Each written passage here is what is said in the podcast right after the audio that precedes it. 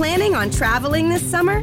Make saving at the pump part of your plans with two times the fuel points from Harris Teeter. It's easy. Download your eVic coupon, and for every dollar you spend with your Vic card, you'll get two fuel points. That's up to $1 per gallon on quality fuel at participating BP and Harris Teeter fuel centers. Download your eVic coupon today and save money at the pump all summer long with eVic and Harris Teeter fuel points. Hey, this is Carla from the Butcher Babies. This is George Corpsegrinder Fisher from Cannibal Corpse. Hey, this is Rex from Kill Devil Hill. It's Wednesday 13. This is Dez from DevilDriver. This is Oderus from GWAR. You're listening to Rabid Noise on Rabid Radio. Turn it up. And we are back on Rabid Noise. That was The Void from Whitechapel's new album, Mark of the Blade. And joining us on the program now from the band is Zach Householder. What's going on, man? Uh, not much, man. It's a, it's a crazy weather here right now. I know you guys are in the winter time, I guess. We're in the summer and my power's out and everything. And just a huge storm just blew through. So, and oh, just, nice. uh, literally standing on the porch. because It's burning up in my house, so I'm just standing on the porch.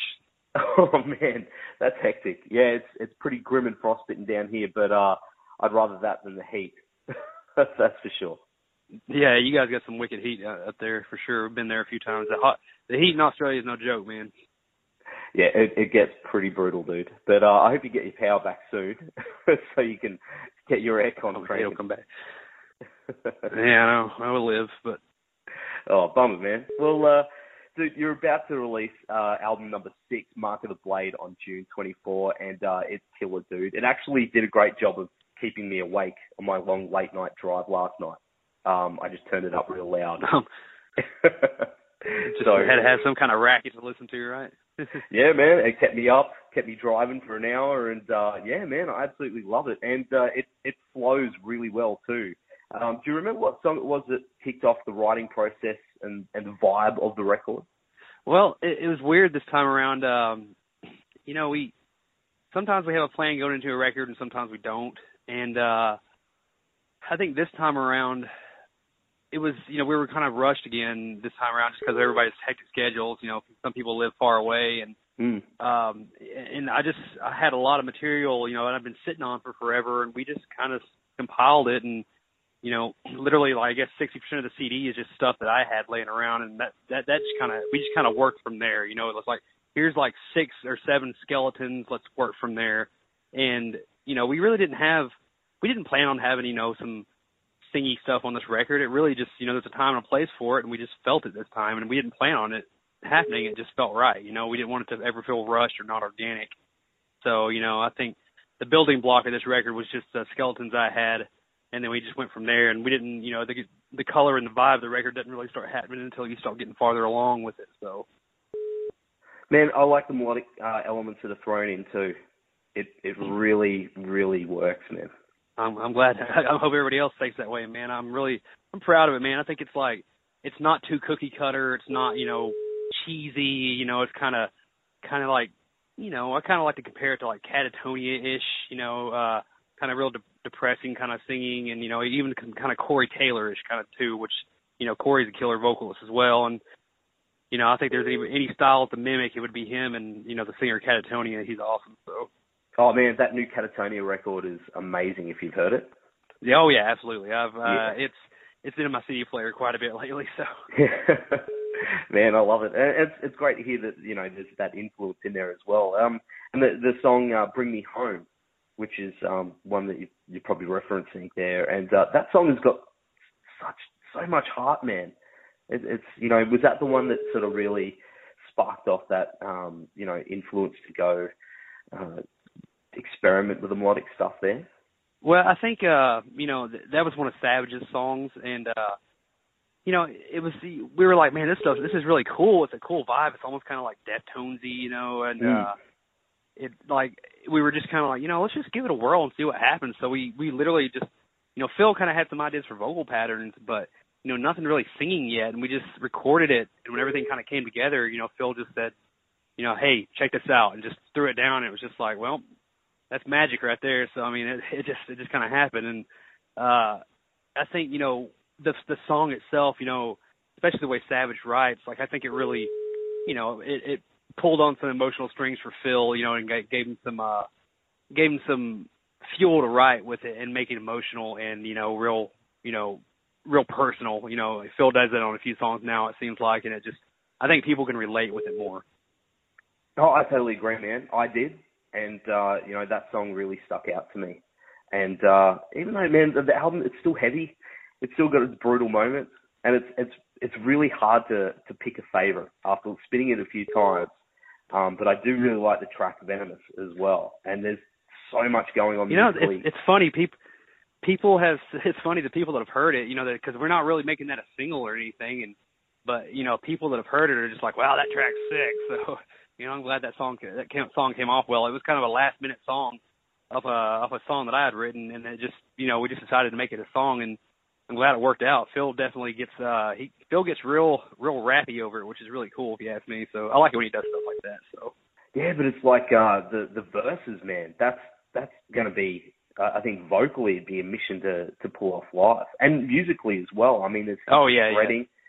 Yeah. Man, that that sounds like a challenge. Are you guys going to be doing that one live?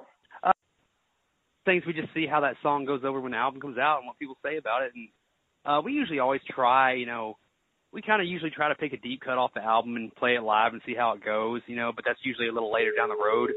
Um, it's it's definitely it would definitely be a challenge for Phil as far as you know, taking a breath and doing yeah. it. You know, it'd be a, it'd be a, it might, it might be a song for some some backup vocals to help him out there. You know, as far as one of me or somebody else on stage helping him out. So. well, man, um, of course, uh, did have you been jamming on any of these songs on, on the recent tour? Uh, yeah, yeah, we played uh we played some new ones. We uh we played on the last little tour we did. We played uh Mark of the Blade and uh uh, Tremors because you know Tremors we figured would go over really well live. It would be kind of cool to do a song you know we haven't released yet and play it live that nobody's heard, just to get a little hype because uh, you know we hadn't done that since Exile. Like you know we literally mm. played this is the song this is Exile before the album came out. We haven't done something like that since then. We thought well you know screw it let's try it again. And Tremors was really fun to play live. It's just super heavy and groovy and got a big chorus and uh and then this tour coming up for Warped Tour, I think we're going to do uh we're gonna play elitist ones and probably keep Mark of the Blade in there. That's sick, man. Yeah, elitist ones is also a good one. There's so many good tracks on this album, man. It's really solid. You guys got to be damn proud of it. Hey? I appreciate that. Yeah, oh man, it's awesome. And well, your recent tour was called, uh, uh of course, Decade of the Blade, which celebrates 10 years of the band. And I'm, I'm sure you guys have been through a hell of a lot together. Is there one memory, you know, of the time you've had with the guys that sticks out to you the most? Man, uh, you know, after you, you say it like that after a decade, you know, some of that stuff kind of runs together. But I mean, I, and I'm I'm so bad at like I always think about a good answer for the questions like this after you know I get done with the interview. But uh, but no, I mean honestly, with us, man, there's always one that sticks out with us when we first started touring. That you know it's back you know in '08, oh I think it was '08, and uh we you know GPSs weren't all that good back then, and this GPS literally took us down this road it started off concrete, it turned to gravel, and turned to dirt, and then you know there was nowhere to turn around. We're in God's country, and we literally get to where we're in a field with grass coming up to our knees, and to the right, about 20 feet, is just a you know a, a lake or river of water, and there's nowhere to turn around. Like I, we literally had to un- empty the trailer so we could turn the trailer around by hand and get oh, the van man. and you know kind of like literally mudding with the van and off road and turn get it around the trailer so we could pull it back out and go the other direction. It was a nightmare, but it was one I'll never forget. At least you can laugh about it now. I'm sure at the time it was a different story. Yeah, yeah, yeah. I mean, I was literally, I was literally thinking if we couldn't get out of there, I, I was like, they, they would have to helicopter us out of there. So I don't know how they'd get, you know, the van or the trailer out of there. It was insane. It was nuts, but we made it work. we were young kids too, so yeah, it's yeah, it's pretty nuts to think about. It's been ten years, you know, but I mean, it it's kind of flown by in a sense. But I, you know, it seems like it took a long time to get here. But as I look back, it's you know, it's a lot of uh, a lot of learning from your mistakes, man. You know, as far as this is a business, and you learn how to not do things. And yeah, if anything, ten years has told us that we're doing something right. So hopefully, we keep doing it. Yeah, hell yeah, man. And uh, you've, of course, you recently announced that you're going to be playing the massive Ozzfest meets Knotfest, which just looks insane, man. I mean, that's massive.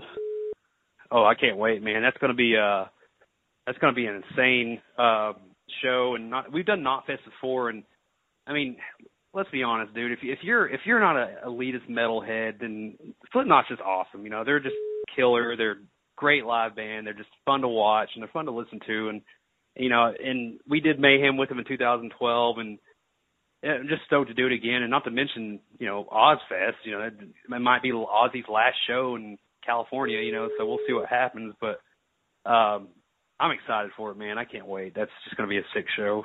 Especially our boys Suicide or Suicide Silence is on it, and it'll be uh, it'll be uh, there's a lot of other good bands on it too. It'll be a stacked lineup. Oh man, looks and Combichrist are on there as well, I believe. Which uh oh yeah, I saw that. I saw that. Yeah, yeah. Man, they, they have you ever seen them live? I haven't seen them live. I heard they were a killer uh, killer live show though. Yeah, man, they were definitely worth checking out. Man, I would do anything to to go to that gig and just party with you guys. Well, uh, you know, it would be a uh, it's going to be insane, man. And well, yeah. apart from that, are you guys got plans to come down here? Have you got plans to uh, come and party with us down in Australia? We've we've only uh, planned out, you know, uh, up until November of this of uh, this year. I know in November we're doing stuff in Europe, but you know, as far as next year goes, it's it's free. Uh, you know, it's open. It's free reign for us. So you know, it's starting next year. So what we're probably going to do is, you know, during the winter time, since we you know, it's kind of dangerous to do a full U.S. tour in the winter with the, you know, the, the Rockies and them Mm. being so cold and icy and going up to Canada and stuff. So we try to do stuff in the southern hemisphere. So if we're coming down there, it'll be, you know, the winter time here. So it'll be next year sometime, beginning of your old New Year. So That's our summer. there's sometime after that anyway. Yeah. That'll be your summer. Yeah. you know, at least you know you can come down here for barbecues and beers and, and the beach and stuff while you're down Uh, here. Au- Australia's Australia's hands down. Australia is one of my favorite places I've been, and I've been there. uh Let's see here, what I think four times now, Mm. and uh I can't get enough Australia, man. I if I could, literally, if I could get a job and move there, I would. It's just you know everything's kind of pricey there for you know if you don't have something set up, but I love it there, man. I I can't get enough Australia, so. Well, man, we we can't get enough of Whitechapel. So hopefully, fingers crossed, we're going to see you guys soon because that would be awesome to see you guys again. Agreed. Yeah, that'd be great. Yeah. awesome, man. Well, we're going to go to the track market of Blade now. Thanks for hanging with us tonight, man, and uh, all the best to uh, you guys for the rest of the year and the release of the album. Awesome, man. Well, thank you for the kind words on the album. We'll hopefully see you Ozzy soon. So, you know, keep your fingers crossed. Planning on traveling this summer? Make saving at the pump part of your plans with two times the fuel points from Harris Teeter. It's easy. Download your eVIC coupon, and for every dollar you spend with your VIC card, you'll get two fuel points. That's up to $1 per gallon on quality fuel at participating BP and Harris Teeter fuel centers. Download your eVIC coupon today and save money at the pump all summer long with eVIC and Harris Teeter fuel points.